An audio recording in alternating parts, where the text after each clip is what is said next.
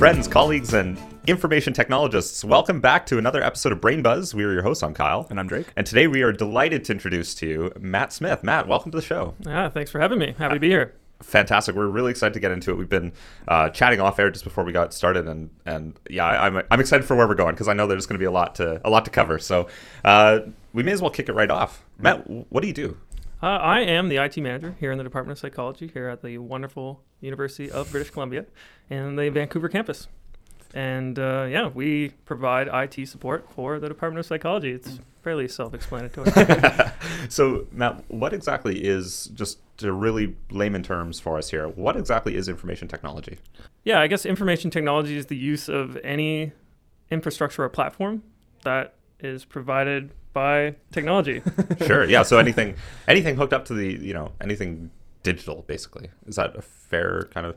Yeah, I think so. It's really a gray area hmm. because there's hardware and there's software, and it's all considered IT. Right. okay. And you know, you have anything. I would even consider you know your old school dial-up phones to be IT in, in some sense. Yeah, like at a certain level, you're almost like a technician in some way because you also have to fix the hardware, like a printer. You'd have to diagnose what a broken printer looks like. Yeah, absolutely. And we even see uh, quite a few technologists that have backgrounds in mechanics. Yeah. So perhaps they, you know, they grew up with a heavy interest in, in automobiles, and because of that hands-on aspect, that's what they developed their their passion in, Mm-hmm. and it led them to want to work on, uh, you know, uh, electronic hardware. Yeah. Which is.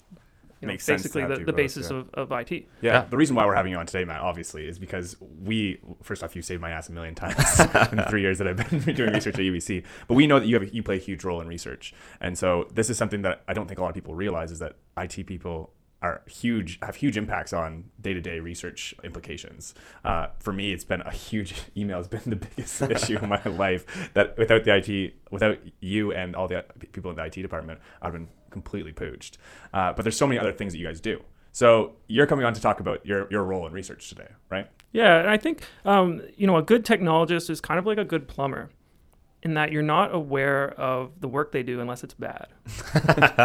That's so true.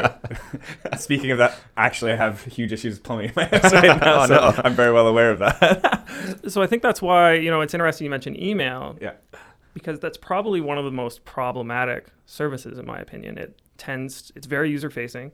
It's something that folks use all the time, and as such, it's it it's uh, requires a lot of resources to keep going, Mm-hmm. uh, and it's prone to errors. right, and that makes sense that it's the one thing that we like that we use so frequently that we would know if there's a problem with it right away. Absolutely. Right, so that's probably why that's the like predominant issue that comes up with IT is because we rely so heavily on it, and then we don't realize other things aren't working, but because we just don't use them as much. And most IT folks hate supporting email systems. I don't blame them. uh, there are some that are very good at it uh, and they enjoy doing it, but I would say it's few and far between. And ultimately, that's why you'll you'll see that there's a real push to centralize email services as much as possible. And in fact, I know many folks at UBC are arguing for getting out of the email business altogether and moving that to a server, uh, you know, to a service such as Microsoft Azure or Gmail. And a lot of universities have moved to uh, you know Gmail's uh, business equivalent, which is GApps, Google Apps. Oh, really? Mhm. Oh, cool. I didn't know that actually. That's kind of a. It's Yeah. an interesting way of outsourcing that that need to, to somebody else who can handle it, and you know. it's just so that focus on intensive. it. It, requires really excellent hardware. You need folks that are very knowledgeable with regards to load balancing. Uh, you need very, you know, top end, uh, what in the states they would call systems engineers. Uh, engineer is a protected title here in Canada, so we just call them systems administrators. Ah, we've already learned something. I didn't know that. That's yeah, great. yeah, but it's uh, it's hard work, and Yeah. my hat's off to those guys. um, but again, yeah, it's it's uh, something that's user facing. Everybody complains about. When I run, run into anyone, uh, either part of the UBC community or even you know casually in other venues in town, and you bring up that you're an IT guy, fifty percent of the time they're going to complain about their email service and ask you if you have any opinion on what could be done to fix it. Just burn it down. Yeah. Just take a match to it. For me, Matt, I'm thinking. Obviously, I can't really say too much. I'm, I'm t- turning 26 this year, but I mean, the the amount of technology that we use today in research is very different than what we used 20 years ago, right? So, and IT probably had a very different role 20 years ago when I was being born, uh, when we were doing pen and paper. Now we have the, this global like ability to just assess participants from all across the world and, and technology plays such a huge role in it.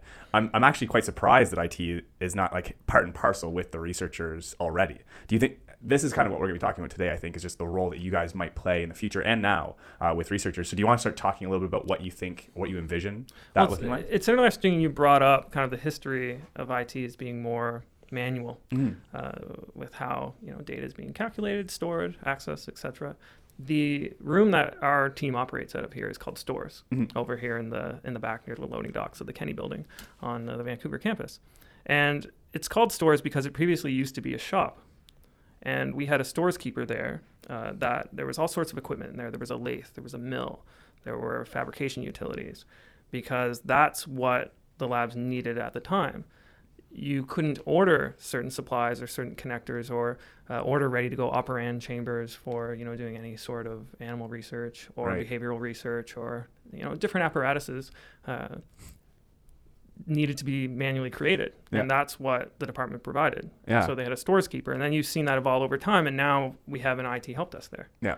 so I think for me that's indicative of the direction that we're headed Mhm. at the same time, you have labs that have always used computing resources to calculate their data.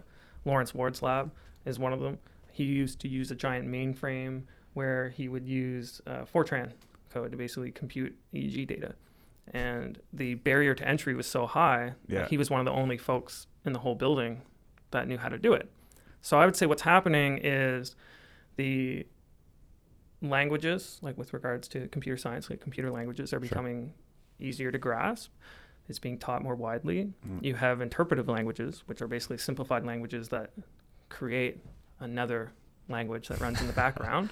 And you're just seeing more and more facilitation for this type of work to be easier. right So we're moving away from from that really like old school mechanic kind of stuff. Although not to suggest that that's not still relevant, but we're moving away from that into a lot more, um, you know, coding, uh, sort of general language kind of issues is kind of what I'm gathering. Yeah, absolutely. We're seeing a huge rise in the use of programming languages to empower research. So now you're seeing grad students, researchers, scientists wanting to take more control over what type of stimulus is presented, and they're programming it uh, using Python. Yeah. And it's a lot more work, but we are seeing a huge rise in the use of Python specifically Hmm. in the world of research. Yeah, and I, I think that there's there's such good reason for that in that you know enabling a researcher to have absolute control over every little element, every aspect or detail, um, can be really empowering, and we can get at really interesting ideas. But at the same time, you know, if you've got a department full of 50 people all writing their own code to try and do something, then that can put a lot of pressure on you know when something breaks, which it inevitably will.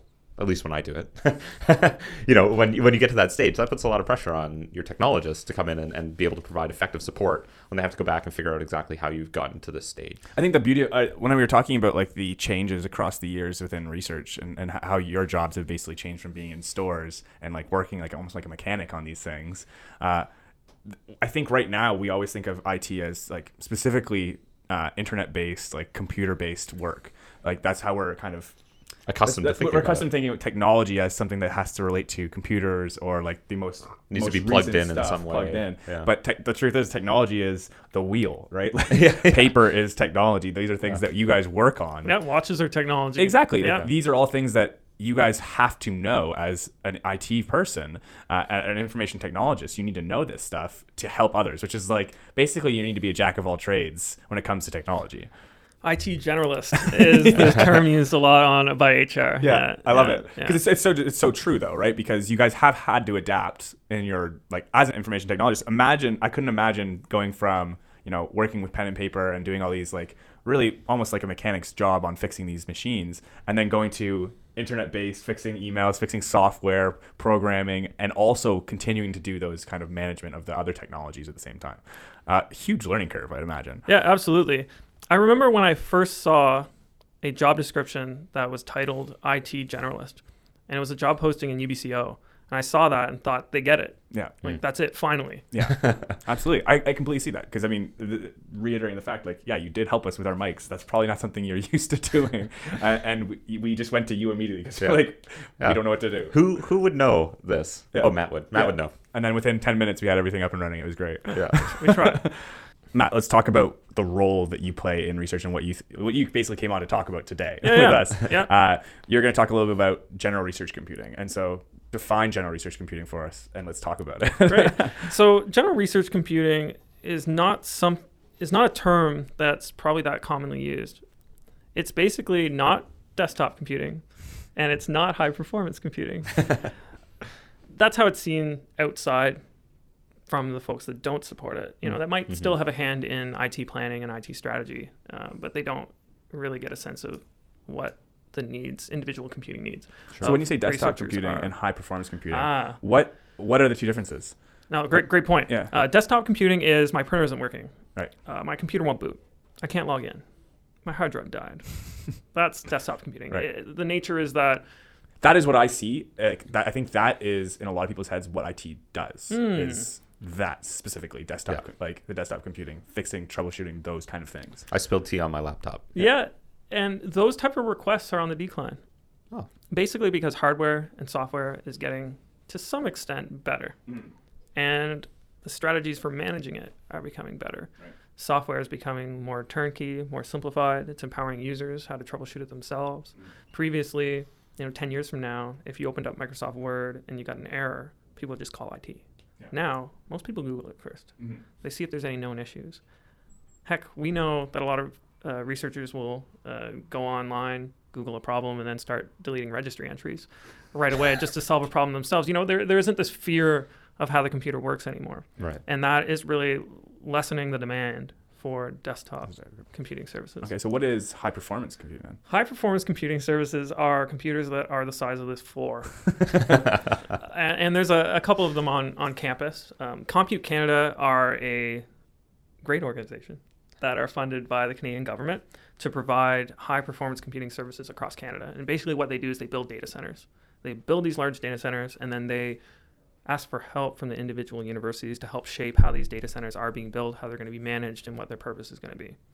And Compute Canada was founded, but then they realized, hey, you know, each province behaves a little bit differently. The way they structure their higher ed is a little bit differently. So they created these provincial in some cases, regional in others, uh, subgroups of Compute Canada.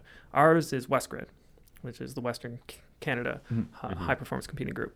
And basically, they use the funding from Compute Canada to build these large data centers and offer high computing resources to any researchers in BC.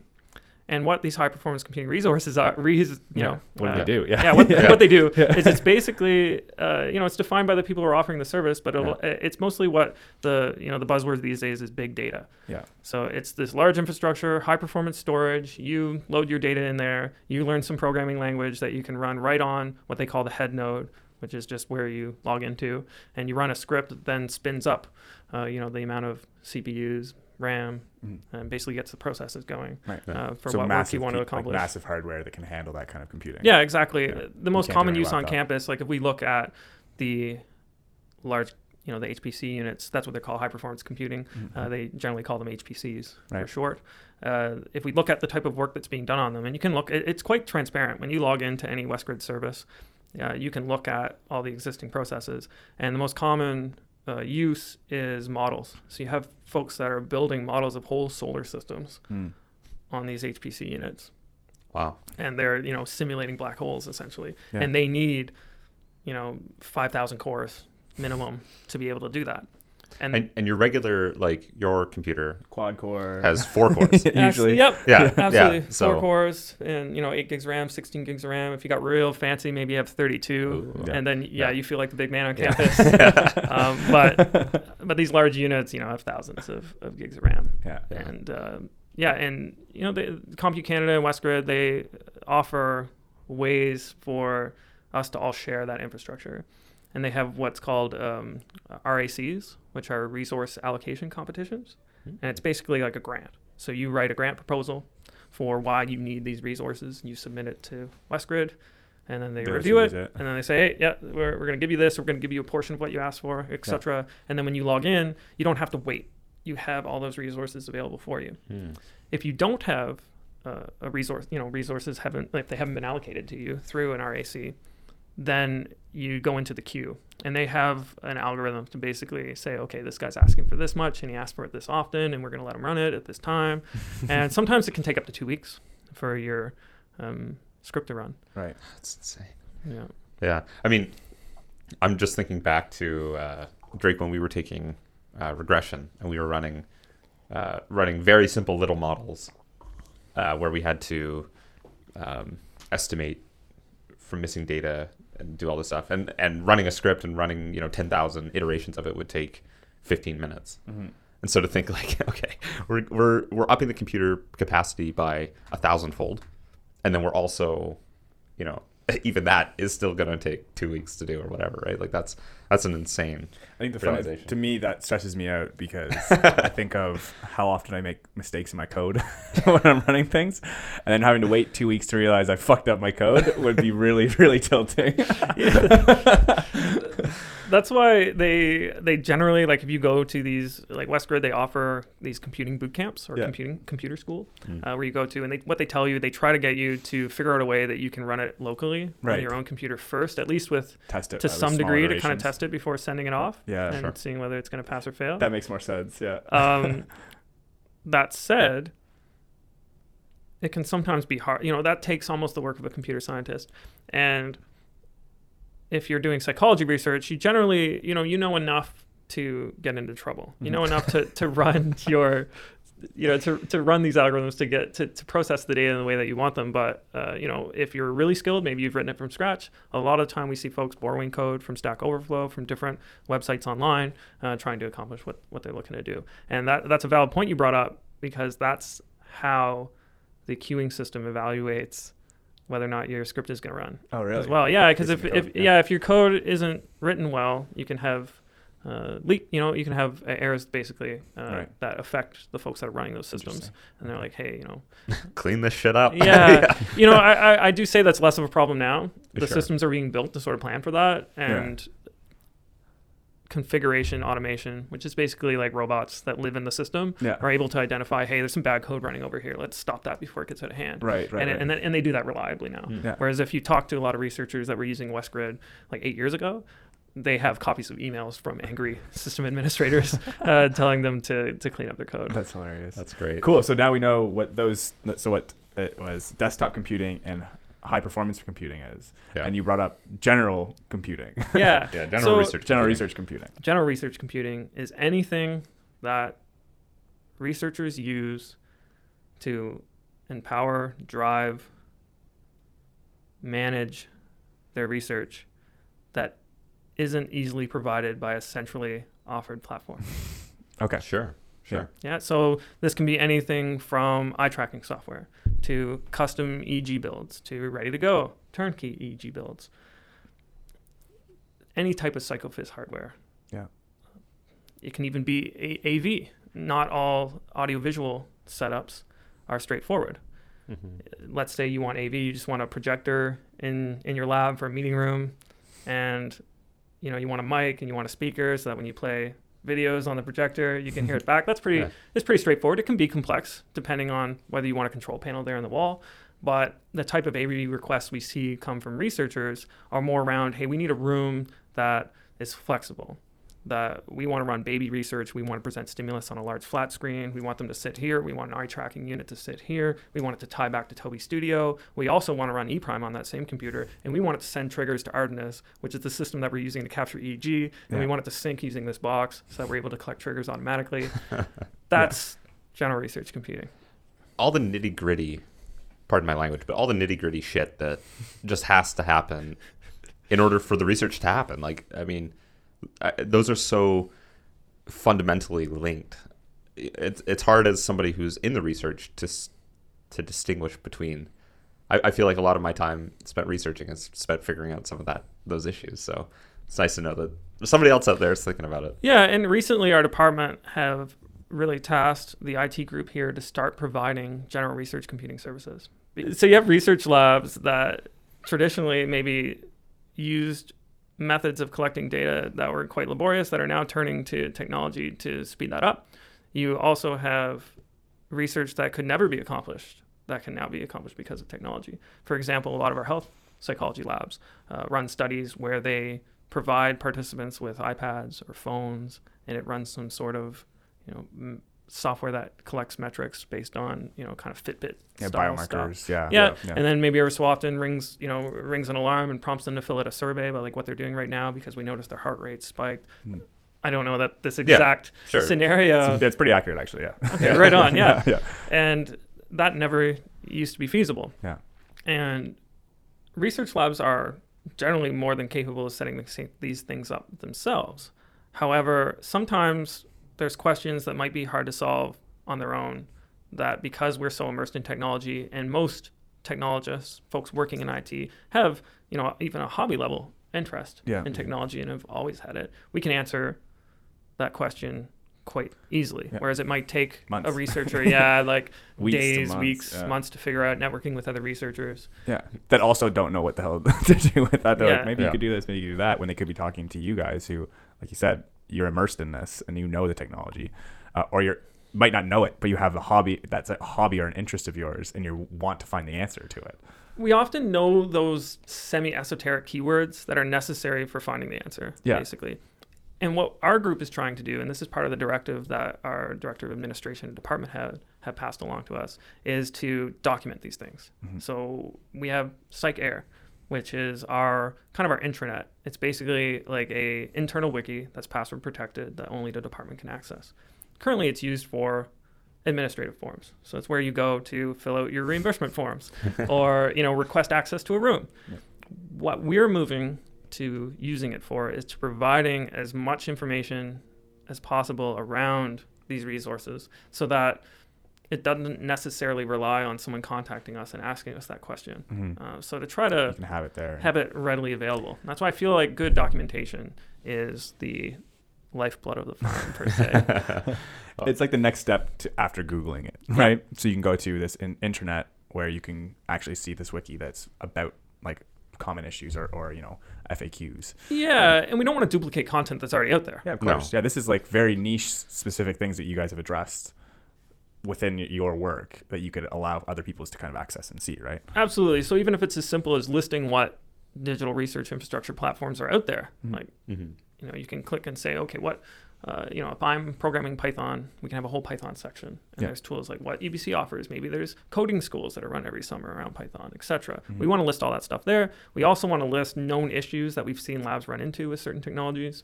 Um, yeah, so we feel documentation is actually a huge part of general research computing support. Mhm. And as technology progresses, the demand for that documentation will wane, but it's it's still really important. Um, yeah i think that's also a big part of it is the people that are doing the research how savvy they are with technology i mean I, I imagine or it seems like there's a bigger push and a lot more uh, kids growing up now are, are immersed in the technology so they're actually more knowledgeable than i am when it comes to technology or people that are older than i am um, but i think that's being like kind of positive or being optimistic about us actually you know being good with technology or the kids now being it, it's interesting. There's it's a common topic that's called the myth of the digital native, Mm. because we were you know growing up, I got to witness kind of the birth of the internet. Yeah. we got our first dial-up connection in 1994.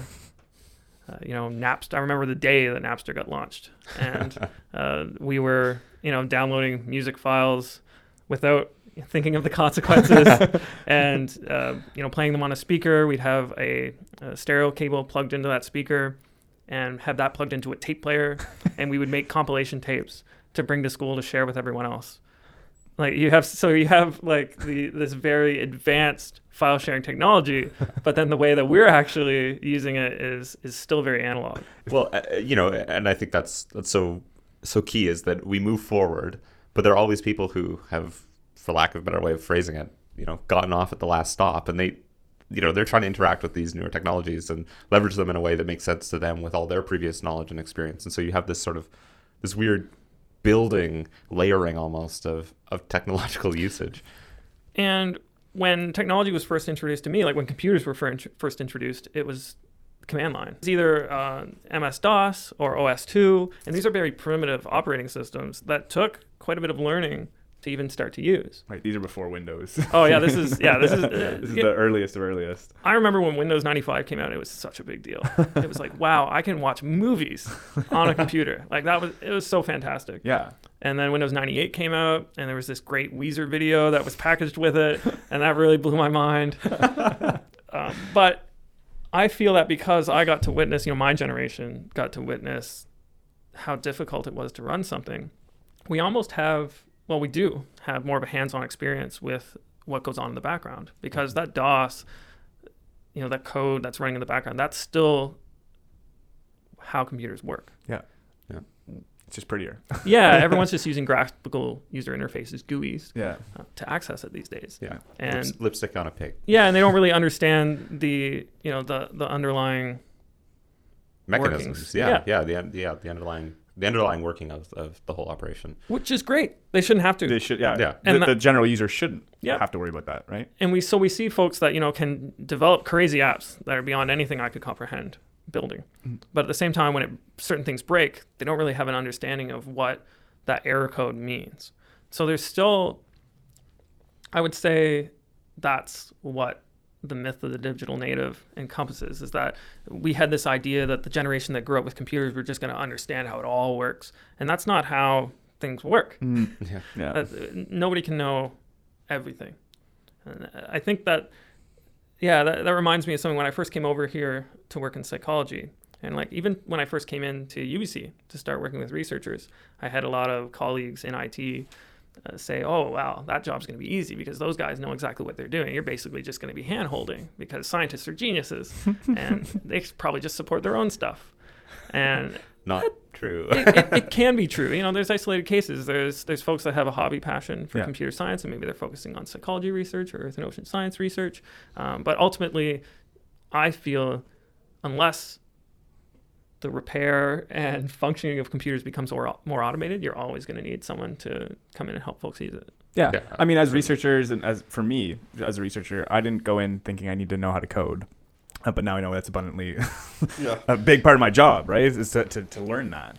So it's interesting you brought that up because it's a problem that I hear, or it's a an issue that I know a lot of PI principal investigators are facing.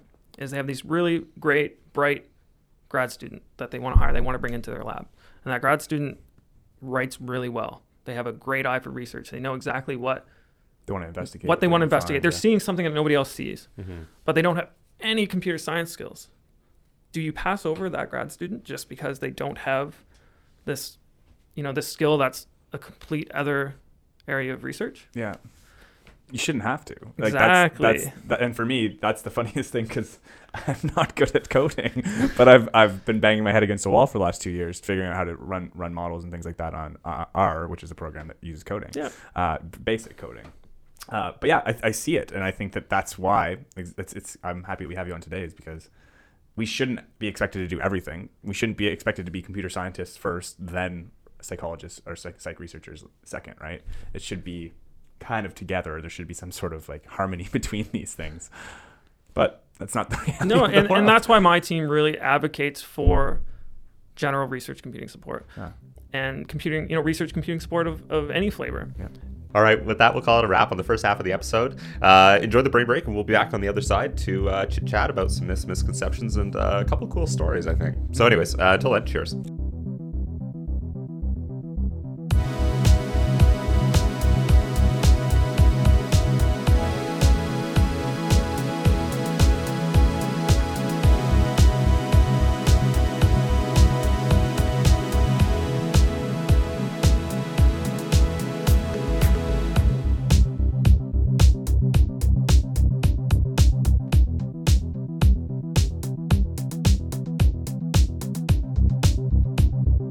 Okay, so what is it again? Hi, I'm Matt Smith. that's it. Perfect. Welcome back to my episode of Brain Buzz here with Kyle and Drake. There you go. Perfect. One take. Easy. Single shot. Well, cheers. Okay, cool. All right, thanks, Matt, for for introducing us. Yep, that was beauty first, intro. First try, amazing. Um, Thank you. And my fo- my friggin' laptop died, so all my questions are not on there. He- Um, Matt's so- Matt's going to be replacing me because as long as he doesn't know the mic's on, it's just a single take kind of guy. Just gotta hide the mic in the room. Ceiling mics, Yeah, guys. Ceiling yeah. mics. Just Yeah. put it on the lapel and he'll forget about it. Yeah, and just yeah. walk around. And start Two thousand dollar programmable direction ceiling mics. That's that's what we're talking about. I'm about. into it. Yeah, you Yeah. can set that up. I'll put a ticket in. we'll, we'll get a yeah, we'll get an honorarium from the department. So Matt, basically this last half, uh, there's a lot of stuff with IT uh, that in pop culture and a lot of popular media and just people's general conceptions of what IT is. So I kind of wanted Yep. to get some stories from you, get some opinions from you on what what you really do. So we talked about email as being a big part of what you do on a day-to-day basis. What are the most common complaints that you get from people that you're doing like serve, like working with in IT? Oh boy. Uh, we get yeah, like complaints about technology. Yeah, about technology. What's like the what are the biggest problems for researchers or just people that you're working with? What are the problem areas? Where are people really struggling? printing.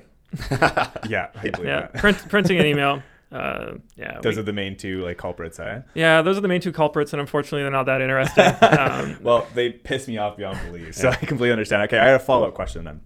So, what? Um, there's idea. There's this might be a myth, and I kind of want you to either dispel it or just tell it how it is. okay. Um, Give it to us straight. yeah, give it to us straight. IT people have how much how much can IT people see when it comes to the people they're working with when they have their personal laptops and things like that? What is something that you is a part of what you guys have to see or are able to see? gotcha. You know what I mean? Like, can you see all my like all my conversations, all the stuff on like all the software that I have on my computer? What what what can you see from people when you're working with their stuff? Which And websites you not, visited? Not like you're you're prying on. I'm not saying like you're prying or anything like that, but it's available information from the people you're working with. Readily available. Readily available. Yeah, let's say readily available. Like things that are like that will naturally pop up without you trying to find. Yeah, absolutely. So I can say right off the bat, email can't see it. Mm-hmm. And UBC has set it up in such a way that, that that's just the way it is. And most email providers have it set up that way. Email it tends to be the most private form of data storage. Okay. That's good to know. Yeah. What what do you? So I mean, and this this, this is probably going to vary significantly across you know uh, what IT department you're talking about, right? Yep. So this is specifically within psychology and, and the research area that we're in, or in the IT department you're in. Uh, talking about businesses and things like that, like IT departments in bigger corporations. Wh- what do you know that other IT departments might might have access to, or that you might have access Yeah, to? email. just, just email. So So, they, yeah. they're the ones where they can break into the email. yeah, like see- have access to UBC. UBC does things pretty great with regards to information security. We have a great, you know, we have a couple of great folks that work in information security here in IT. Larry Carson's been here forever, uh, and he controls a lot of the direction that we head in with regards to information security practices and policies. Mm-hmm. And thankfully, the way our email system works is yeah, quite secure. The only emails that I can access readily here are the general email accounts. So let's say, uh, you know, uh, Bob's Lab at psych.ubc.ca or the, you know, the Motion Lab at psych.ubc.ca. Those email accounts, if I wanted to, I could basically go in and add myself I as know. a viewer of that group. Right. But th- that's a special category of email account. to Right. monitor, yeah. Yeah, personal email accounts, I have no ability to do that whatsoever. and where other businesses like other businesses that have you know work emails the it departments might actually be expected to manage those and monitor them is that correct or in a sense not really Yeah, I don't. I think it would be a, a very volatile, toxic workplace if If they you- were to breach that sec- like, yeah, security, if right? that was, you know, practice. However, without that oversight, it's set up so it could happen. right Right. yeah and i think that's the misconception is that IT people are going through your emails, right? Like they're not. No. they shouldn't be. They- like, they shouldn't be, is what. Yeah, they, And they most of the time, they might not actually have access to it. unless they're a sociopath or psychopath, they're not going to. We're lucky to be part of an institution that sets it up so that Yeah. not even a possibility, Yeah, even if yeah. you do have They a respect security and, and confidentiality. Very much so, and it's just a policy. So when they set up the servers, they often have it set up so uh, even to change this setting, you need two people Yeah, to to go through. authenticate, or the person that has access to the password to change that That's setting doesn't even have access to the system. Mhm. So you basically it needs at least two people in any given moment Right. to, you know, enable access to that. And we see that happen occasionally due to court orders. Mm. So if you have someone that did something illegal with their email account, then the office of the CIO receives an order to grant access to that email account. They contact, you know, whoever's sitting in their office with the key. They meet up with the system administrator, and together they access that email Let me account. transfer them. Fascinating. That's that's how it has to be done here. Yeah, that makes sense. I think I think that's great. Matt, what is the most you talked about the most mundane tickets you get? What are the what is the most interesting ticket that you've ever received? And by ticket, I mean, um, sorry, I guess I should define that. A ticket being a request for assistance. Yeah, I think the the ticket. If I can elaborate on that a little bit, Sure. taking us outside of the the you know the fun zone a little bit. Uh, but a ticket is any requests that we get in via email. We have a system set up that's provided centrally by UBC that automatically generates a ticket out of any email that comes in to our support address, and then we have a web-based interface that allows us to assign those emails essentially to certain people. We can prioritize them. Mm. It, it really provides just a great view for us to to look at what is going on and what we're needed for. Right. Pretty much what I do with my emails, but to a much more organized degree where I'm just like, I'll come back to that one. Just flag it, I'm coming back. but you actually assign it to individuals that are more appropriately, like, that might be more effective at uh, addressing that issue or, you know, prioritizing, because you guys probably get, I mean, we'll talk about it. Uh, actually, I might as well ask right now. Yeah. How many tickets do you get on a, you know, on a daily basis and what is the kind of influx that you guys are seeing? It really depends on the time of year. We see anywhere from 50 to 100 per week. You, like departmental tickets. Yeah, that's Okay. just our unit. wow. Yeah. Yeah. Um, Wow. Yeah. Elsewhere on campus, uh, I think UBC has around 8,500 open tickets at any given time. That's an insane number to me. So going back to your original question Yeah. around like the most interesting Mhm. tickets that we get, it's pretty hard to define like one single Sure. most interesting one. Like the most interesting ones are the ones that we are, you know, interested in solving. So we have uh, my personal like favorite tickets are uh, AV like audiovisual complex data collection setups that somebody's gone in unplugged a bunch of stuff, and then I have to go down and basically manually, you know. Uh, figure out what the missing pieces are. So kind of like problem solving and say okay this device is sitting here on its own. What was it meant to do? You know and and being able to sort of time myself and how long it takes me Mm. uh, to figure out what the design should be Like a I- great puzzle. yeah and then afterwards document it Yeah. Mhm. You know, exactly print it out for the lab send a digital copy to the lab pdf and a word document Oh, so that not only is there a final copy but it's also editable and Okay, Matt, do you, when the Wi-Fi goes down at your house, do you get upset or do you get excited? I'm confused here. There's only one emotion for me, and it's Yeah. straight anger. It's a little bit of both. Uh, i i'm surprisingly low maintenance at home with certain things. Basically my what my focus is uh, moves around from month to month. Uh, i just use whatever like i, I use telus for Mhm. my uh, internet providing you know my isp and i just use whatever they give me because you know i troubleshoot that stuff so much at work. When i come home i just want it to work. Yeah. that's why here at work, like my my passion for well, I shouldn't really say my passion is, but uh, with regards to this, but my favorite operating system is and always has been um, GNU slash Linux, Mm. uh, which is uh, you know it can uh, be quite complex to maintain, and that's what I use at work for my primary desktop most of the time. But when I go home, I'm all Mac Hmm. because I have the Unix. You know, I have a Unix command line. I have a Unix backend, which is very similar to Linux. However, it's stable, and I have AppleCare. And if my computer breaks, I don't bother looking at it. I just I always have two, so I have a backup one, and I just bring mine into the Apple Store, and, and I don't like fixing it. Alright. That said, I do have uh, servers at home, and Mm. I have you know different projects with uh, uh, Raspberry Pis Yeah. uh, and Arduino's that I work on, Mhm. and yeah, it changes from month to month basically. But you don't want to essentially bring your IT work home all the time. Like, You, Yeah. you bring your hobbies home and what you're interested in, but you don't want to be dealing with like troubleshooting things when you could just give it to somebody that has the. I wonder how much of that though is I don't want to drive my wife crazy. and Perfectly reasonable. you know, and we've been together 14 years, so she's really had, had a heavy heavy influence there. She really helps me focus on, Yeah. on what's necessary, and as such, I, we have really great data storage. Yeah. I have my own server. I have a couple of them. Uh, there's you know I have my local one at home. I have one that I use in the cloud to back everything up to. Mhm. Uh, we uh, have a fancy media server uh, that we build. It's sort of like we have our own version of Netflix. We have a web-based interface that catalogs all our movies. My wife used to work in film. That's a common hobby of ours is Okay. is film and, and cinema. We have a pretty large, well curated uh, collection of movies, around 950 Damn. last time I checked. Wow. Before we wrap up, you had some cool facts that you want that that we I, we need to talk about because they're yes, hilarious. absolutely. Um, show, tell us a little bit of some cool facts from So, IT. so, this is going guys back to tickets. So that's yeah. why, for me, the most interesting tickets are just the ones that um, are the almost the simplest to solve. Yeah. So we get 10 tickets per year pretty consistently. Some years it's 12, some years it's 8. But yeah, since the entire time I've been here, where uh, we get requests where the solution is just something not being plugged in. and uh, four times out of 10, uh, that's the network. Like they can't connect to the internet, and we find out that the you know the network cable is just unplugged, or that the computer or device won't turn on and it's just physically not plugged in to the internet. Or uh, a couple of times we get that the monitor won't turn on and the cable is just unplugged from the computer. I think the beauty of that is that it's kind of reinforcing this like this issue that people have with I, the the IT service that they get with you know their cell providers or whatever the computer providers, and they're asking you know have you tried plugging it in or unplugging it and plugging it back in, Yeah. and Why the fact that, work? 10, 10, uh, 10 people a year literally need just to plug something in is reinforcing the fact that sometimes that is the solution, the most simple solution that they need to ask because there are some people that won't do it. It's crazy. That's an insane number. I can think of an interesting ticket now, since Yeah, we're Yeah. a little bit. Go farther on. Yeah. Um, we once had a professor that wanted to verify if some data had been tampered with.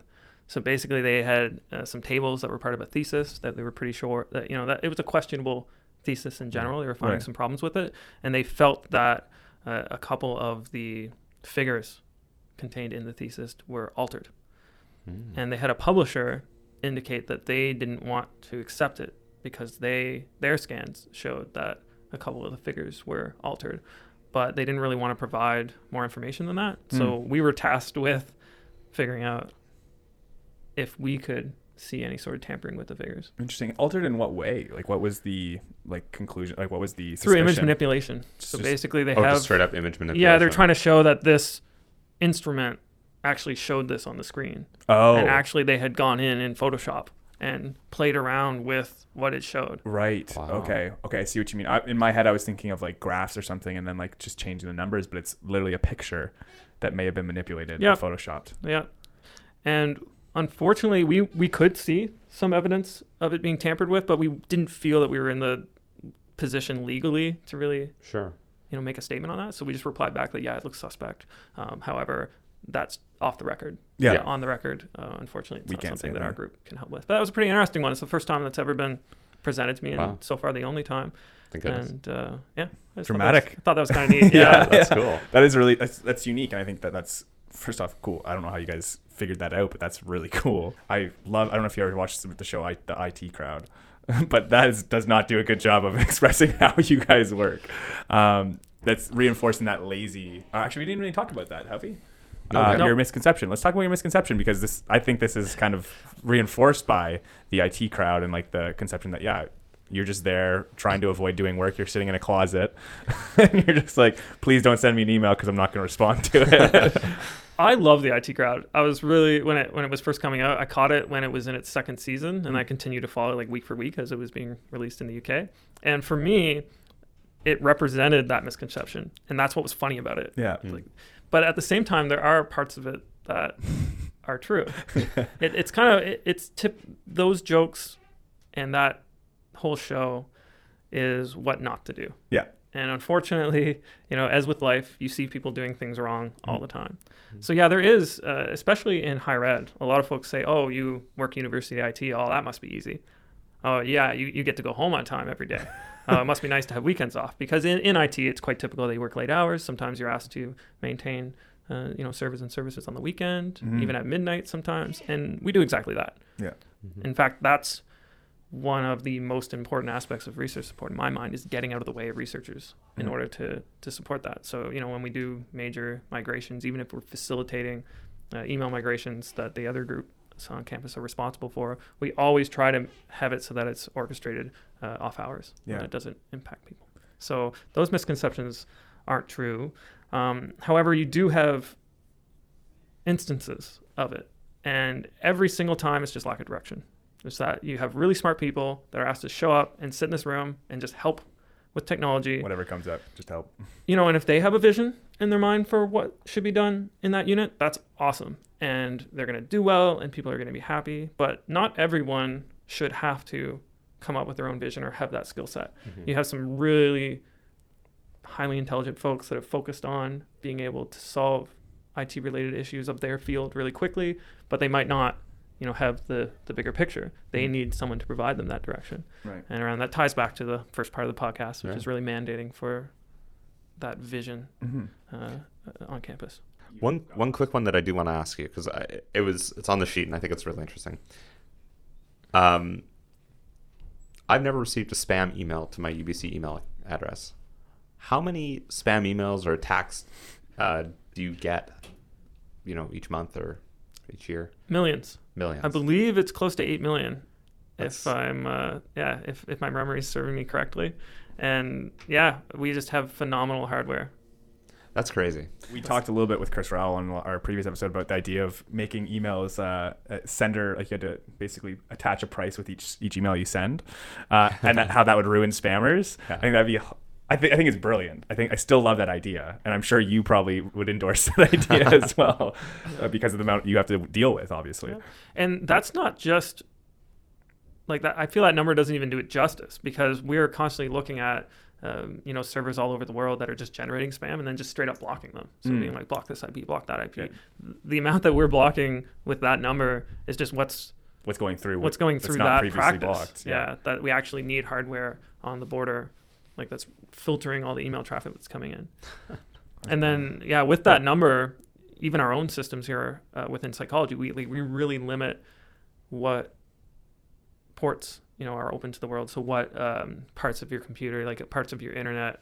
Uh, are, are allowed to have unrequested incoming traffic. So Mhm. basically, when you're browsing the web, you're requesting that content, and then someone's replying to it, whether it's the server you're visiting or someone you're chatting to, etc.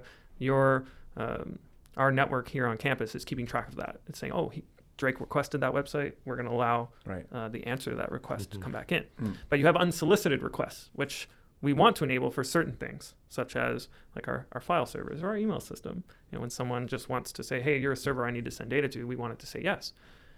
However, um, we do get a lot of bad requests to those servers, and it's, it's about the same numbers as the as the phishing attempts. We get about nine million, um, yeah, bunk like malicious uh, server requests, um, yeah, per month that never make it past the firewall. But we have a firewall that's just constantly rejecting That's brilliant. data. that's, that's a crazy number to me. yeah. Oh, I'm, I'm happy I'm not receiving those those emails. Matt, uh, just last thing I'll ask you. You can just confirm this. I know it's not, you know, I know this is not true, but can we just confirm that it's called the chief spam office? The office that has to go through. Yeah. No, it is not called the chief spam office. Um, Uh, anyways, Matt, thank you so much for joining us on this episode. It's been a blast. Uh, we've had a really good time. I've learned a lot, uh, just about everything. And, and again, um, you know, I'm, I am appreciative of, of all the work that you and, and the wonderful IT team here do. Uh, and none of the work that we do could really happen without it. So, uh, on behalf of everybody, I'll, I will say thank you to you and, and everybody else involved. Um, if you've enjoyed this episode, give us a like or two on whatever uh, audio platform you found it on, whether that be Spotify, uh, iTunes, or Google Play. Uh, leave us a star, leave us a review. Uh, better yet, tell a friend. Tell somebody else might enjoy listening. Um, that's always a good way. Um, Start a conversation about the show. Why not? Uh, tell them something that you heard Matt say on today's episode that you thought was particularly cool. Uh, anyways, um, yeah, Matt, how can how can our listeners reach you? uh, yeah, you can reach me at matthew.smith at ubc.ca. Perfect. And we'll have that up in your bio. Um, Any shout outs or Yeah. anything you want to promote? Two shout outs. Firstly, to my wife. She organizes what is this chaos. Secondly, to the IT team that we have here, led by Linda. I wouldn't be able to be here in this room if it wasn't for her ability to keep the show on the road. fantastic. Yeah, and we appreciate both of them for keeping you stable. Yeah.